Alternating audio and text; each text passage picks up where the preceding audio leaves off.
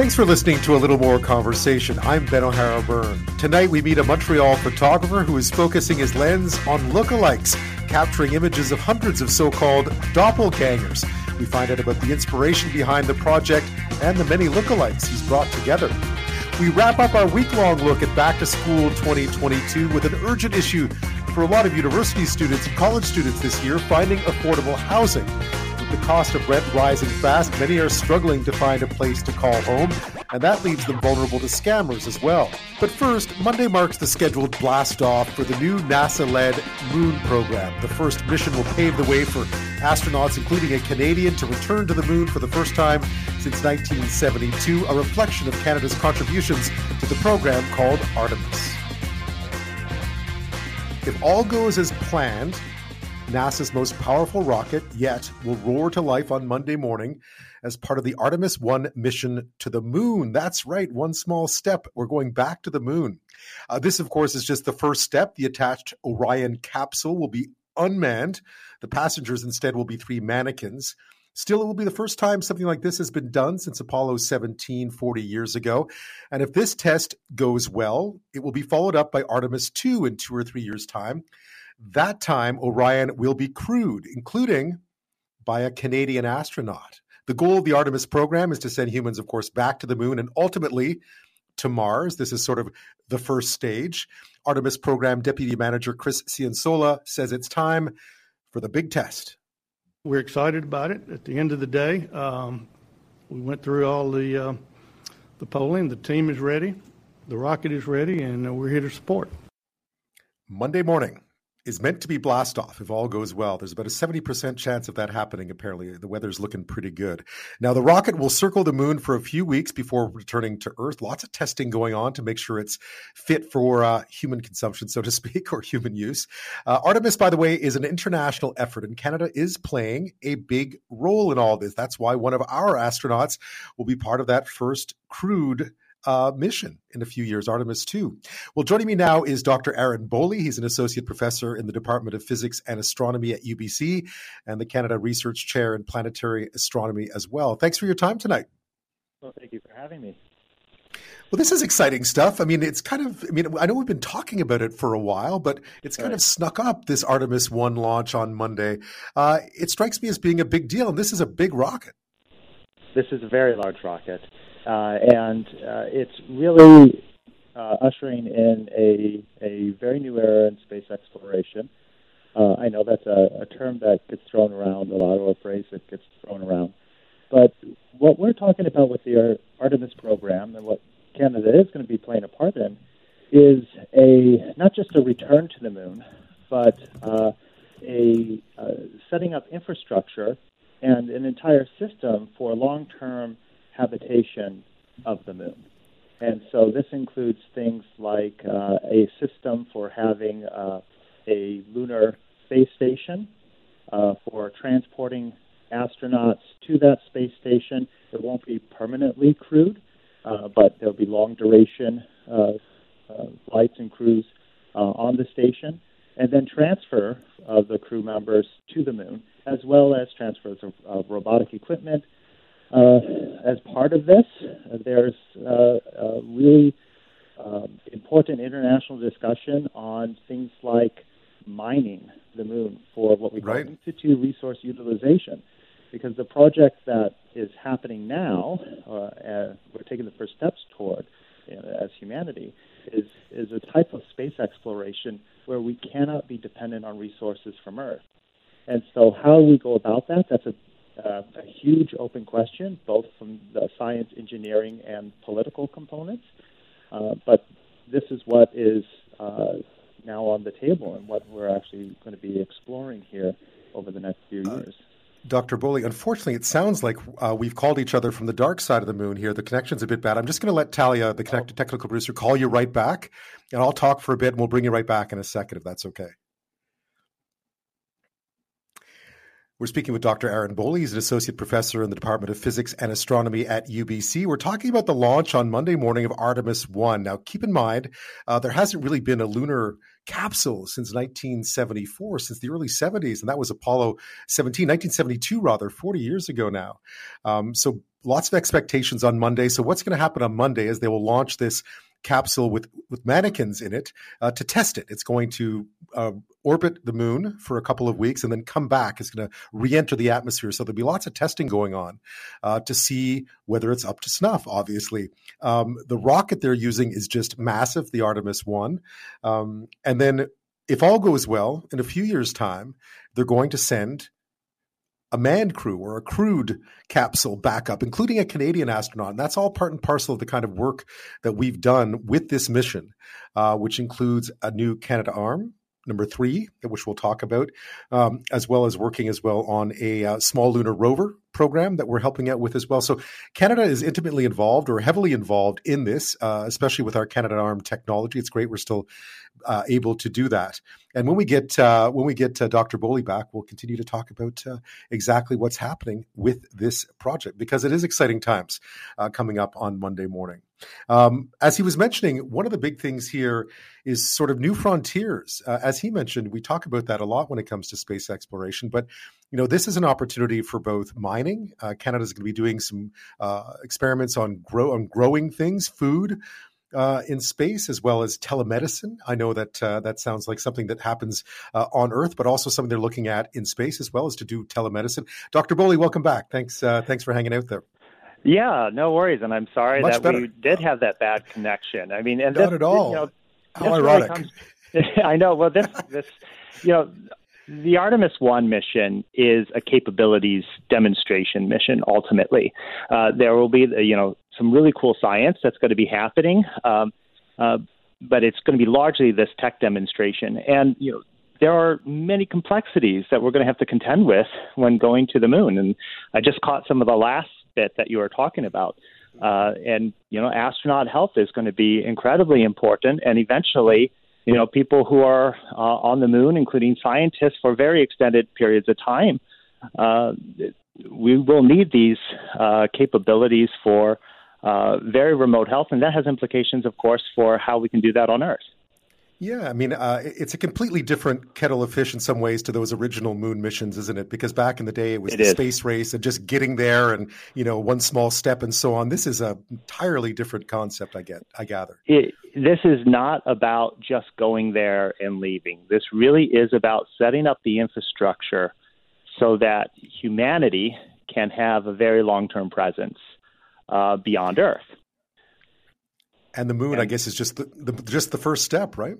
That's right. That's uh, it's the moon in many ways is a proving ground for this, uh, and there there's um, you know, much to be said for going to the moon in and of itself, uh, but it's also where we're going to first humanity is going to first you know try to extract resources from another body and use those in order to do things like process fuel, to have uh, life support systems and uh, radiation shielding. There are many different uses of for water ice uh, that can be extracted from the uh, permanently shadowed regions on the lunar poles.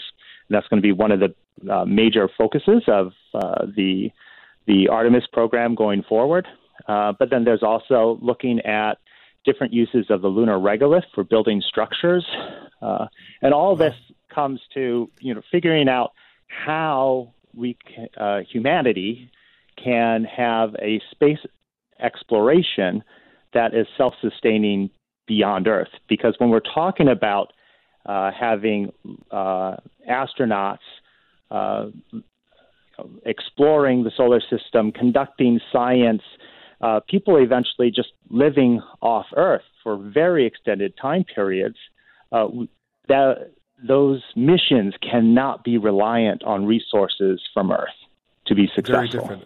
Very different, of course, from the International Space Station and so on. I'm speaking with Dr. Aaron Boley. He's an associate professor in the Department of Physics and Astronomy at the University of British Columbia. We're talking about the launch of Artemis 1. Uh, it's scheduled for Monday morning, first thing early Pacific time, by the way. I think it's uh, 8.15 or 8.45 a.m. Uh, Eastern, so you'll have to get up early to watch uh, if all goes well. And this is just right. the first step in a return to the moon. When we come back, we'll talk about Canada's contribution because it is an impressive one. That's next.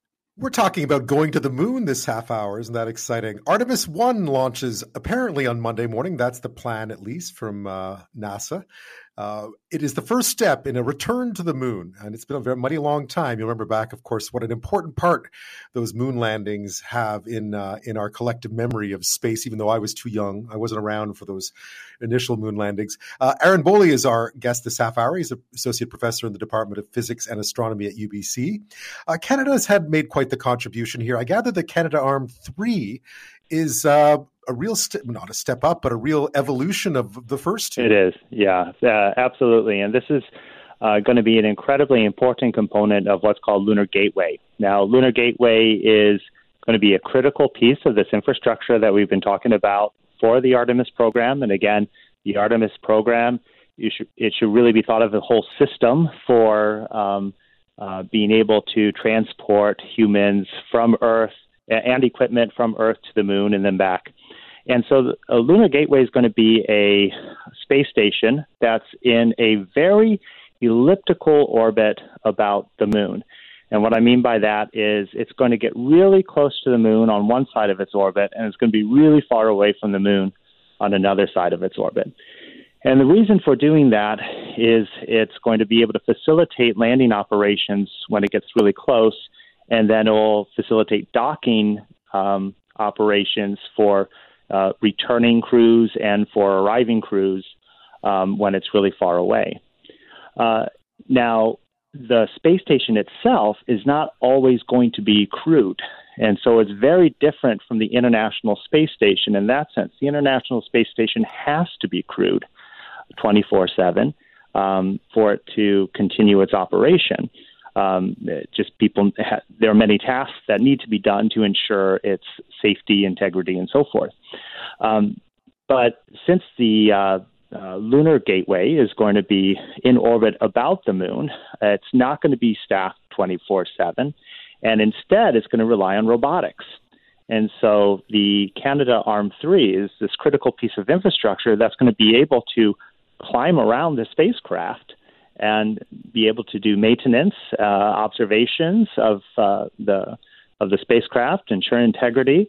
Uh, it's uh, an incredible. It will be an incredible um, bit of robotics, machinery, technology. Uh, it's really neat to hear all the descriptions of it.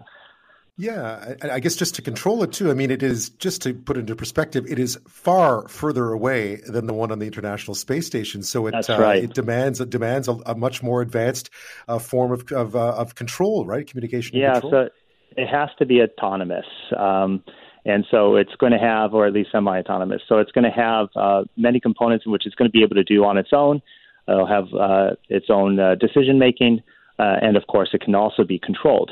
So it, it, it is very different from what we think of when we think of the Canadarm on the International Space Station. Yeah, or the space shuttle to go way back. Um, right. And a right. Canadian, it looks like a, a, a Canadian's going to be amongst the first that first crew, right? That if it all goes according to plan, in a few years we'll see a Canadian as part of this, which is also very exciting. That's right. So, uh, in looking at the partners for uh, the Artemis program, which is a U.S. led program, um, uh, uh, different countries, you know, would provide support for it. Uh, sci- uh, uh that includes uh, being signatories on the Artemis Accords, um, which is a non-binding um, um, a political document ultimately, but it, it, it commits the country, uh, the signatories, to a set of principles uh, for moving forward. And so Canada has signed uh, that set of principles. And uh, for the um, uh, mission support has committed Canadarm 3, and, and there are a whole bunch of other things that are actually happening. It's not just all Canadarm 3. There's a whole LEAP program uh, which is put forward, which is looking at facilitating um, innovation and small companies for being able to contribute, you know, landers to the moon, different types of science experiments, and all, you know, centered around capability building. But as part of that commitment, uh, astronaut slot is offered, and so that's uh, Canada's uh, one, you know, way to be uh, to send a Canadian to the moon. Oh, it's gonna be. I mean, just the, just saying it out loud is exciting. I find. Um, how long might this all take before we see this sort of progress into those more complete stages, like the, like the um, the new space station orbiting and so forth? Is are we decades away? Not uh, not decades away, but um, you know, it, it really does depend on how how everything plays out. You know, there's nothing about this that's routine. we we right. take a lot of stuff for granted in terms of space flight at this point, just because we do have decades of experience. And we're seeing some amazing changes in the space environment. And not all of that's good, but we're seeing uh, a lot of amazing things that are happening at very fast paces. And we're getting this uh, kind of sense of complacency, like this is, you know, easy. Um, but it, what's happening here with the moon certainly isn't. And so this Artemis 1 launch has already been delayed, you know, many times um, and and hopefully it will go and and be a, a an amazing success. Um, if there are no delays, uh, it is possible that we're going to be seeing um, the structure and we're going to see human activity on the moon by the end of the decade. Um, if there are delays, it can be pushed until the next decade, but things are moving quickly. Well, Dr. Boley, thank you so much for your time tonight and explaining uh, what's happening. We'll all be stay- we'll all be tuning in on Monday, I think, to have a look at where this all begins. Yeah, I will definitely be tuning in. Thank you so much. Thank you. Because this is the story I've been looking forward to telling for days now. Is there someone out there, someone not related to you, who may look a whole lot like you? It's such an interesting idea. Of course, it is the story of the doppelganger or the look-alike. And a Montreal photographer has been using his lens to chronicle hundreds of unrelated look-alikes, inviting them to participate in a series he calls I'm Not a Look-alike. And this week, word that his project inspired scientists to look into the genetic, genetic makeup of lookalikes that he's photographed to see if there's any explanation for the incredible physical similarities there. Well, photographer Francois Brunelle joins me now from Montreal. Thank you so much for your time tonight. Um, I'm, I'm very ha- happy to be in your program, uh, Ben. This is such a fascinating subject, Francois. What was your what was your inspiration for starting to try to photograph people well, who looked alike? Yeah. Yes, well, it's two things. Uh, the first thing is, I since a young age, I always see these these uh, lookalikes all over the place. I'm going to the grocery store and then notice that the clerk is looking like my cousin, or I'm I'm finding that my nephew is looking like a, a woman at work and things like that. And the other thing is, I was told for years that I look like a certain Mr. Bean, and I didn't know who that thing was or whatever. And then I saw myself on television once. Uh, one night I was watching TV and I saw this man taking his bath, and uh, I think the wall was falling down. It, it was really crazy. But when he, he got up from his bathtub, I said, "This is me. This looks like me. This is my God." I I I, I was surprised, but uh, I thought the man looked uh, ridiculous, and uh, so I thought that I looked ridiculous too. But it's only between the television the TV set at me, so it's a you know, well kept secret, so that's fine. But then the program ended, and I saw these uh, these infamous letters, Mr. Bean, and then I said to myself, "Oh no! Not only do I think that I look like this uh, character, but the people around me they think I look like this character too." So. Uh, until now, I thought I looked like Mr. Dean, James Dean, you know, in the right. police station, looking with his rebel face. But I had to to admit and uh, to to come come down to reality. I looked more like uh, the cra- character played by Atkinson than right. uh, James Dean, but uh, it's fine. So after that, I thought, well, that's interesting. So I look like somebody else. What if I would find two lookalikes, two perfect lookalikes, if that exists, and then I will bring them together, and then I will do their photo. And I thought that when they would meet these these perfect lookalikes, they would be so uh, I don't know to, how to say it, flabbergasted. They would right. in a state of shock. Yeah. They would be, get so emotional that the picture that I would take of them would be a great picture. That's that's what my that was my my that was fantasy. that was what you had in in your mind. How, let me. How did you find them? Well, at first I knew uh, maybe uh, 20 pairs of lookalikes that I met over the years, and I, I reached for them. But uh, about uh, 10, the 10 sh- show, showed up uh, in all because some of them they, they they, they didn't want to participate, and some of them they were out of reach because they moved or something like that. Right. So uh, then I asked for the media, people like you, Ben, and I say, help me and uh, it, it didn't work uh, quite well at the beginning because you know you start a project, you have nothing to show, and you ask help. Uh, so people say, "Who are you?" But then Right. after uh, a few years of perseverance, I got a, a break, and then a second break, and then I got tons of media, and Right. the, the, the the reporters would would say to their audiences.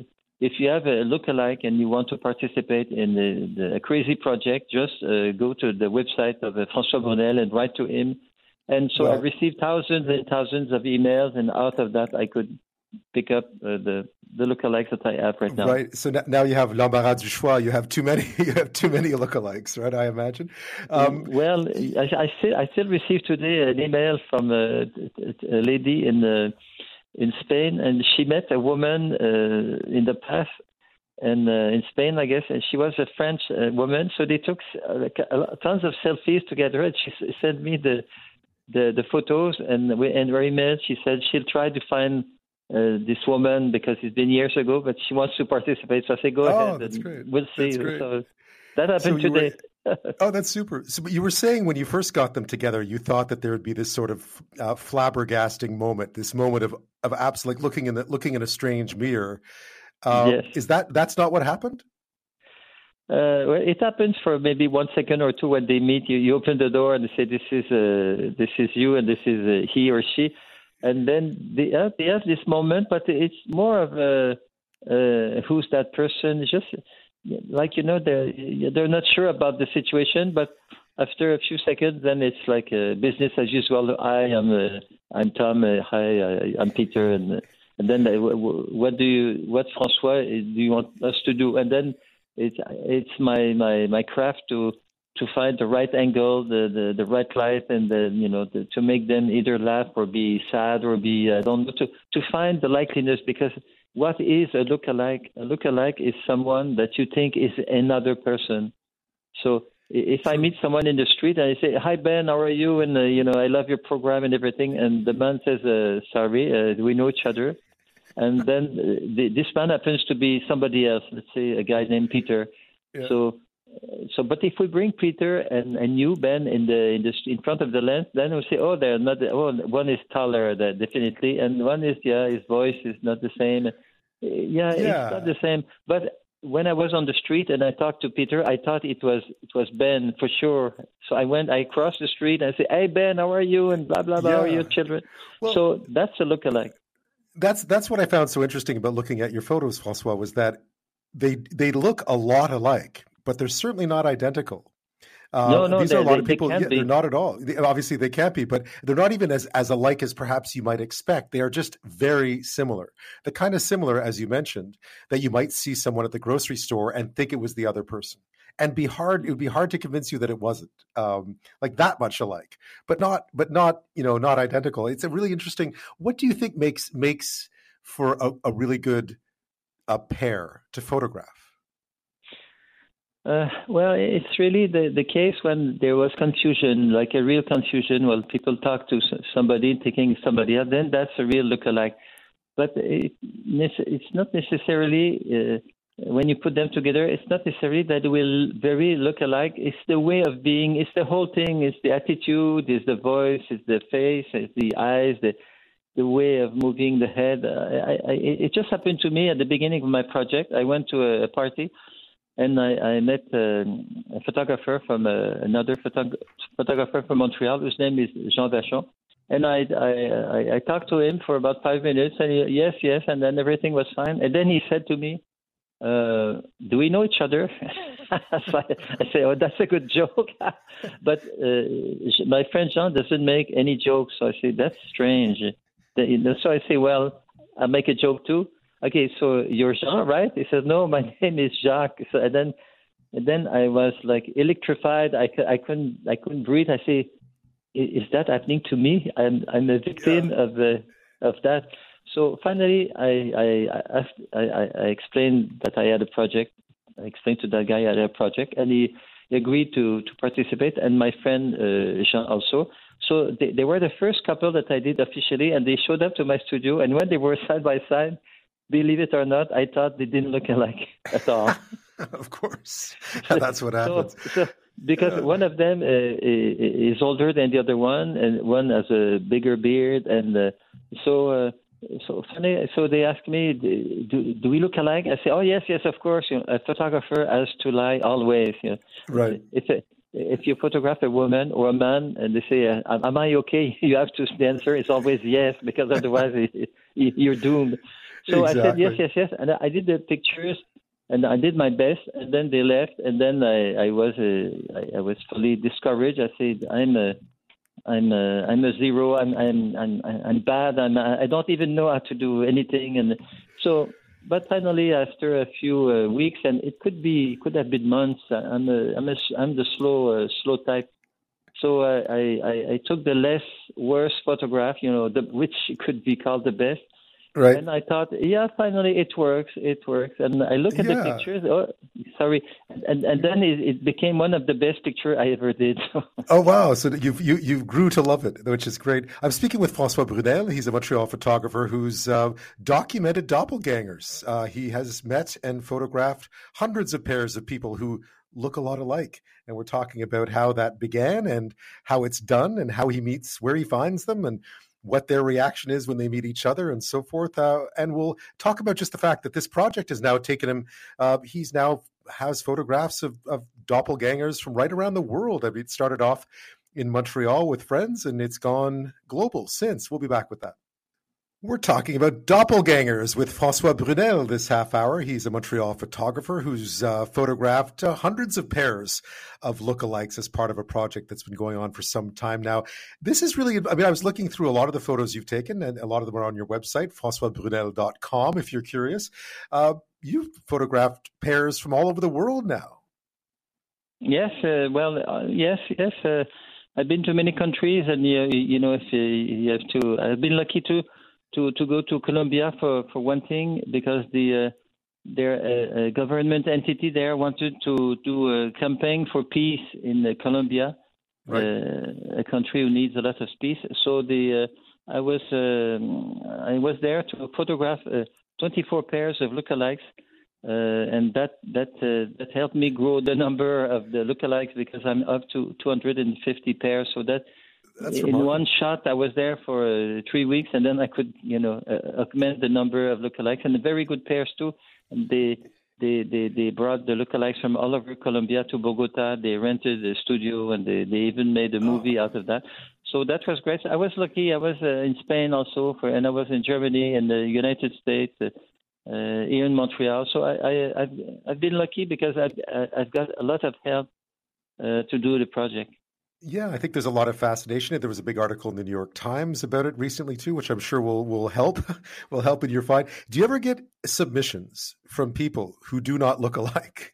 I'm sure you do. Uh, uh, yes, well, I guess people who they, they, they won't bother writing, but uh, I get a lot of. Uh, I have three kinds of, uh, of letters. One with uh, lookalikes, like my brother looks like uh, somebody that I know at the office. So that's and here, here are the photos. Here is the uh, the webmail addresses, so that's good. Yeah. And then the, another one is uh, I'm a lookalike, or my my my sister is a lookalike of a, a painting or a deceased person or a famous uh, star or something like that. And then the the other kind of email is please find my lookalike, and they send a picture or a series of pictures. And then I have to reply that uh, yes, I don't do that. You you have to have your own lookalike, and it's stated very clearly in my in the web page on the, the website of the project. Right. If if you have a lookalike, uh, uh, you can reach to me. But if not, you don't have. It's not. I, I, won't find your lookalike for you because how can I do that? I mean, yes, I can't. You're, Francois, you're not a lookalike matching service. You are you are no, a, a documenter all, of, of lookalikes. Yes, indeed. But there's one um, in in there's one in Ireland that exists that that does that. Really? Maybe with a name yeah. like mine, maybe maybe I should give them a call. Um, yeah, sure. where do where do you go please. from where do you go from here? Where do you go from here, Francois? Will you continue to do this for a while longer? Uh, I, I'm. I would say I'm close to the end. I'm. I'm looking to to have the, the, the photos published in the, the next year with uh, an Italian publisher who's got interested in to my very seriously into my project, and I'm I'm trying to build the idea of an, an exhibition that would uh, that would show all the pictures. But uh, there's a, another project with a, a, a, filmmaker here in Montreal who wants to, to do a movie about my project, and she told me that this would take two or three years, and we would even go to China to photograph uh, uh, Chinese lookalikes and things like that. So uh, oh. I, am not finished yet, but. Uh, it, you know the, the, the, project is complete, but I'm not finished yet because it's right. it's always interesting to meet new people and live new experiences. Yeah, I was going to ask you that because sometimes in art, uh, one embarks upon a project and then the project takes them over, right? You can't, uh, all of a sudden the project becomes more than you expected it to be. Um, you must still find it fascinating or you would not do it anymore, I imagine. Uh, no, I still find it fascinating, except I'm not eager to find more lookalikes. Uh, that I was in the beginning, but at the beginning I had nothing, so I, I wanted to, you know, to do to cover the world uh, completely. But now the, the, it's uh, to to manage 250 uh, photos, which means 500 uh, people that are in the photos, and we're all partners in the photos. Like when people are in front of my lens, they're not paid to be there. We we do that as as a team. We're three. It's a, a team of three for the the time of the photo session, which lasts which lasts about two hours, I would say. So so I have 500 new friends and the, the 500 of them and plus myself that's 501 we did this this project that people seem to like and and then I have some media coverage uh, recently because of the Dr. Esteller's uh, study, and it's good because for me it means more people looking at the, the photos, and it's good for everyone. Right. What has most surprised you about this whole journey from the time you first sort of thought your, you know, your aunt looked like someone at the grocery store to seeing someone across the street or bumping into Jacques, not Jean Vachon? Uh, what has most surprised you about about this whole journey for you and taking photos of people who look alike? Yeah, the the thing that surprised me most is that uh, people will people across the, the the, the world would love my photos, and that that's uh, that's when I started the project, I, I, I, had maybe 15 photos at one point. I came uh, late at night at home, and I put the, the prints on the table, and I look at them, and I criticize myself. I say, "Well, François, uh, yeah, black and white. Uh, yeah, it could be in color, but you choose to do that in black and white. There's no no props. Uh, the people they they are dressed as they they they, they come, and I say no imagination, and it's always the same thing, and." Uh, I said, yeah. Uh, but Vanessa said, well, I love that. Absolutely. That's what I love. and I, I decided that if, if only one more person in the world, apart from me, would love my photos as much as I love them, I'll be fine. You know, just one person anywhere in the world would say, "Oh, François, I love your photos. I'll be, I'll be happy." But now, with all this this uh, this internet thing and photos circulating and having lots of uh, feedback and positive uh, 99% of the time. So I'm I'm a happy man because uh, uh, I've got more than I asked for, and uh, that's changed my life because I don't have to fight anymore to get some. Uh, uh, you know, to flatter my ego or something like that. It's just, right again. It's, it's, it's yeah. great. I mean, it's great to see your work uh, distributed like that and seen all over the place. And uh, so I'm, I'm, I'm a happy man, that's for sure. Yeah, and you must feel good for the 500 too, because they get to be seen as well, and they're part of this very interesting project that you've uh, that you've put together, François. Yes, that's true. It's, uh, for them, it's uh, it's uh, we, we we managed to do this thing together. So the success is our success of us all. So it's I'm very proud of that. So if you want to have a look, if you're curious about having a look at these great photos, FrancoisBrunelle.com. That's F-A-R-N, F-R-A-N-C-O-I-S. Brunelle is B-R-U-N-E-L-L-E dot com. You can find all the photos there. I guess you're not really looking for too many more submissions, but you never know, right? I'm I'm I'm always looking for more. That that's for right. sure because you, you, sometimes you get despair and you go, you know, oh my God, this is incredible, it's impossible, and you know who knows, it's a It's right. uh, it's it's so, great. And by the way, uh, we started our careers in Quebec City. You and I, both of us. That's right. That's right. We both did. Uh, so we have that in common. Francois, it's been a real pleasure. Thank you so much. You're welcome. Well, all this week we've been taking a look at Back to School 2022. We thought we'd get a jump on it. I know a lot of people are going to do it next week. We thought we'd do it this week because, hey, back to school is sooner than you think. So uh, let's get prepped. One of the things that I found really surprising this year, one of the things I've thought about a lot uh, being here in Victoria, which is a bit of a university town, is with rents jumping so much, the price of rent has gone up so much of late. Uh, what are students going to do? Where are students going to live? especially in places where rent is really expensive. Now, that's long been a problem here, but it's pretty consistent now right across the country. And I've been reading stories about students living in their cars, reading students about stories about students being scammed um, out of money, trying to find places, desperate to find places as the school year approaches. It's especially tough, of course, for international students who may not have anyone here who can go look for them, may not know how the rental market works quite as well. Uh, so I was really curious about what the situation is exactly, what's going on, what's being done to help students? Are universities getting involved to make sure students have a place to live, not just on campus and residence and so on, but off campus? Because a lot of students obviously uh, prefer to live off campus. Uh, so joining me now with more on this is Mark Taylor. He's Director of Accounts at placesforstudents.com. That's a searchable database for off campus student housing. It uh, incorporates about or works with about 200 campuses right across this country from big to small. Mark, thanks for your time tonight. Oh, thank you. We've been reading a lot about uh, and seeing a lot uh, about just the skyrocketing uh, cost of rent right across the country, uh, specifically in, in those big markets like Toronto, Vancouver, uh, and places like Victoria, for instance. What are you seeing on your end? How much has it changed in the last 12 months? Uh, so we've seen a bit of a perfect storm that actually maybe I could go back to 2020 with COVID coming in and everything going virtual. Um, we have roughly, you know, 500,000 landlords in our database that utilize Place for Students, and so we were hearing from them that they couldn't find any students for their rentals. They were all going crazy trying to find something, and uh, everything was staying empty because everybody was forced to stay home and study online. So many of those landlords um, rented to single families. Those single families have stayed, and so those student rentals have not become back onto the market available for students. 2021 crazy rental market, uh, sorry, real estate market, uh, there was a lot of people that decided to get out and sold. Um, the people that bought those properties didn't necessarily continue to make them into student housing um, opportunities. So we had a bit of a perfect storm, I like to call it, where we had 2020 and 2021 pulling rentals out of the market. And then now in 2022, we've got most of our schools saying it's the biggest incoming class they've seen. Um, people who graduated high school in 2020 that didn't want to study online. Uh, personally, I know several friends whose uh, younger um, folks decided we're just going to take a year to work or two years to work, and I'll get back into my college um, ideas once the things go back to normal and in, in person learning.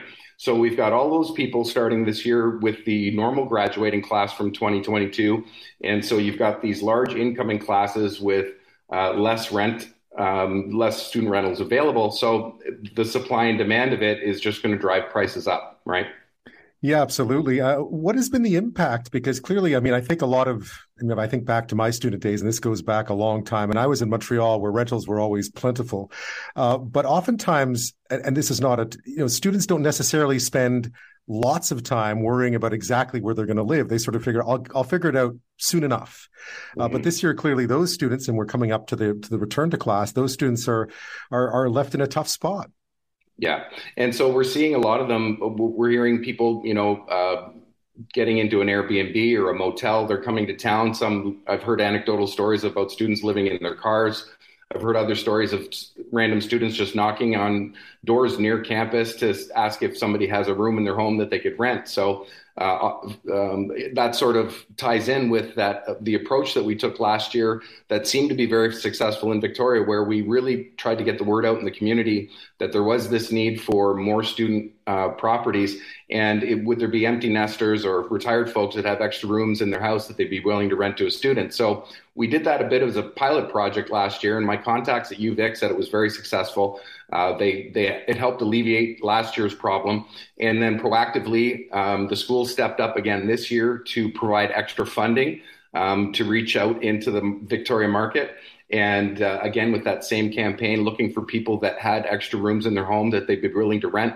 Number one, that's more student rentals. Number two, it's a cheaper option. If you're willing to live with a host family, you can you can get a more reasonable rental rate. So that's what we've done. That's what we've gone for. And talking with my contact there last week, uh, Catherine McLeod, she says it's it's going well. Are we seeing the same impact? Uh, I mean, clearly it doesn't, it's not the same across the country, but are you seeing the same sorts of phenomenon, phenomenons right across the country right now? The, most markets are very similar. Even the um, smaller communities, you mentioned the big communities having high rents, small communities are seeing the same thing. Um, so we're hearing from many of our school partners, like Georgian College, they do some of the Northern Ontario uh, communities, they're having the same issues uh, Fleming College, Peterborough, Lindsay, these places, um, same thing. So Calgary right now reached out to me, University of Calgary. We're doing the same promotions there, looking for extra people. So it, it really is a, a Canada wide issue in, I would say, probably 80 to 90% of the markets. And as you mentioned earlier, what a remarkable turnaround from two years ago when there were lots of places empty that students could look to, and now all of a sudden um, there aren't. Uh, what has been the impact so far? I mean, have you seen? Are you hearing from students as well who are simply uh, I mean, I guess most students would, would hope to live at least on their own or with a roommate, uh, but I guess they're going to have to make some sacrifices if the market is the way the market is. It is. It, it's just a matter of taking what you can get. Uh, we hear from a lot of students now that they're willing to take what they can get. So whether that means a room in somebody's home or, or maybe bunking in, we even hear students wanting to put two beds in a single room so they can share a room with somebody else. Um, to cut costs or just because they simply can't find a place. Um, so everybody's getting creative. Um, but uh, no, what what we're seeing is schools are realizing that this is a problem. It's also a um, whenever you have a market shift like this, it brings in investors. So we're also seeing a lot of conferences and a lot of things focused on bringing in investors to build more purpose-built student housing around colleges and universities. So I think I think what you're going to see coming out of this year and last year is more of that investment happening. We're hearing also from the schools that they're investing in more residences on campus to give more beds available as well. But many schools, especially smaller ones that don't have residences, are making deals with private companies to build a certain number of guaranteed beds every year that they'll have access to. Yeah, I understand that uh, the student housing market has become, especially in the states, has become a become big business for investors as well. Um, in terms of just students themselves, I mean, clearly not having somewhere to put your head down has a widespread impact on your ability as a university to attract students from outside your sort of home area. Period. Right. Yeah, and especially for international students, a lot of schools are targeting the international market. They've set up. Um, different programs to go over and talk to people in, in the international markets to attract them to the school. But then at the same time, those schools are, are needing to provide housing for people. And so um, if you've got school A and school B, and one has a, a well developed program to make sure everybody has a good place to live, a, a safe place to live, affordable place to live, and maybe institution B it's just whatever you can find on Kijiji. Well, that's going to help in your decision making process of where you're going to go to school. So again, it's another factor that uh, has been pushing schools to look at this more seriously. And uh, in the past, their main focus is all the, the residents and making sure they've got their residents full and everybody's on campus. Everybody who goes off campus can kind of take care of themselves or figure it out. Well, they that's not the case anymore. Like you said, it's it's much different right now. So we've seen much more activity from the schools getting involved, even hiring full time staff to assist us in helping us reach the community, reach out to the community, and uh, find more viable student rentals. What kind of price difference are we talking about? I know we've sort of talked about broadly what the rental increases have been in a lot of markets. I'm thinking obviously of places like Vancouver where rents have just skyrocketed. But what sort of difference are you seeing in the prices that students are having to pay now compared to, say, pre pandemic? Yeah, we we have uh, ability to pull reports on average rental rates per unit type, and we've been doing some comparisons for schools that have asked us to do so. And it seems pretty common between a 20 and 35 percent increase in rent compared to two or three years ago is is kind of what's being asked now. You've got um, increased expenses. Uh, you've got Canada increasing the rates for mortgages, and so when people redo their mortgage, if their rates gone up, they're looking to bring in more rent. If they've recently bought the property, they've paid a higher price for it, so they're trying to cover that mortgage as well. So that that's another factor, not just the supply and demand, that's helping to drive up prices. Well, 25 to 35 percent. That's huge if you're on a student budget, right? I mean, yeah. if you factored, if you budgeted for a university for four years of university three years ago, uh, 25 to 35 percent rent rent increase, for instance, if you're moving on or changing apartments or so forth, that's uh, that's massive. I'm yeah. speaking with Mark Taylor. He's director of accounts at Places Places for Students Inc. Uh, that's a searchable searchable database for off-campus student housing. Uh, as he's been explaining, they work with campuses right across the country, big and small, trying to help uh, universities house students off campus. It's been a real challenge this year. As we know, rents are way up in almost everywhere across the country right now, and that's having a real ripple effect uh, on a cascading effect, uh, better yet, on students uh, as they head into this new school year. When we come back, of course, uh, uh, desperation can often lead to uh, scams, and we'll talk a bit more about that. We've been reading a lot about students falling prey to people looking to take advantage of this supply and demand issue, and we'll get to that after this. Our guest this half hour is Mark Taylor. He's director of accounts at Places for Students, uh, searchable database for off-campus student housing. Uh, we're on our back to school uh, 2022 specials this week we'll finish off by looking at uh, what is a real problem for a lot of students this year. That's finding a place to live. Rents are way up in a lot of almost everywhere, small communities and large, as Mark was explaining before the break. Um, scams, of course, is always a concern here, Mark. We've been reading a lot. Like the stories seem to follow in a very similar pattern about students desperate to find a place to live going into this new year. And a lot of them describe trying to navigate um, what has become a, a pretty scary place when it comes to things that sound too good to be true, but you try anyway because you need a place to live, right? Yeah, and that's that's one of the first things we always say. If it sounds too good to be true, it likely is. And um, so, one of the reasons that schools are comfortable using placesforstudents.com is that we have a uh, a little bit of a process where we preview every listing before it goes live. Uh, Kijiji, you're just sort of out there, and whatever is there is there, and it's up to you to surf your way through what what what uh, might be real and what might not be. Um, but as we're reviewing listings to be posted, our trained staff uh, are are very skilled at seeing things that look a little off or might seem a little hinky. And so before they go ahead and post that listing, they reach out to the landlord who's created the account and uh, by phone and by email. And people who are are dishonest and are trying to pull off a scam never return phone calls and emails. So that's a big red flag to us. If we can't get in touch with the person that created the account, um, then we do go ahead and block that account and block that user. Um, we also put scam and fraud warnings on our website. We we also put them at the bottom of every single email that's sent through our system. So we try and keep it in everybody's face that here are some common scams. Uh, never, never pay for a place unseen. Make sure you go and visit it in person, or if you can't and you're out of the country, have somebody go visit in person. Make sure that they've met that landlord, that they really do own that property, and that it's a, it is a real property that is available. I imagine as we head into the school year and people are more and more desperate to find places, that these sorts of uh, opportunistic crimes will only increase. I would think. Yeah, whenever you've got panic and whenever you've got people uh, making quick decisions, that's always a recipe for disaster.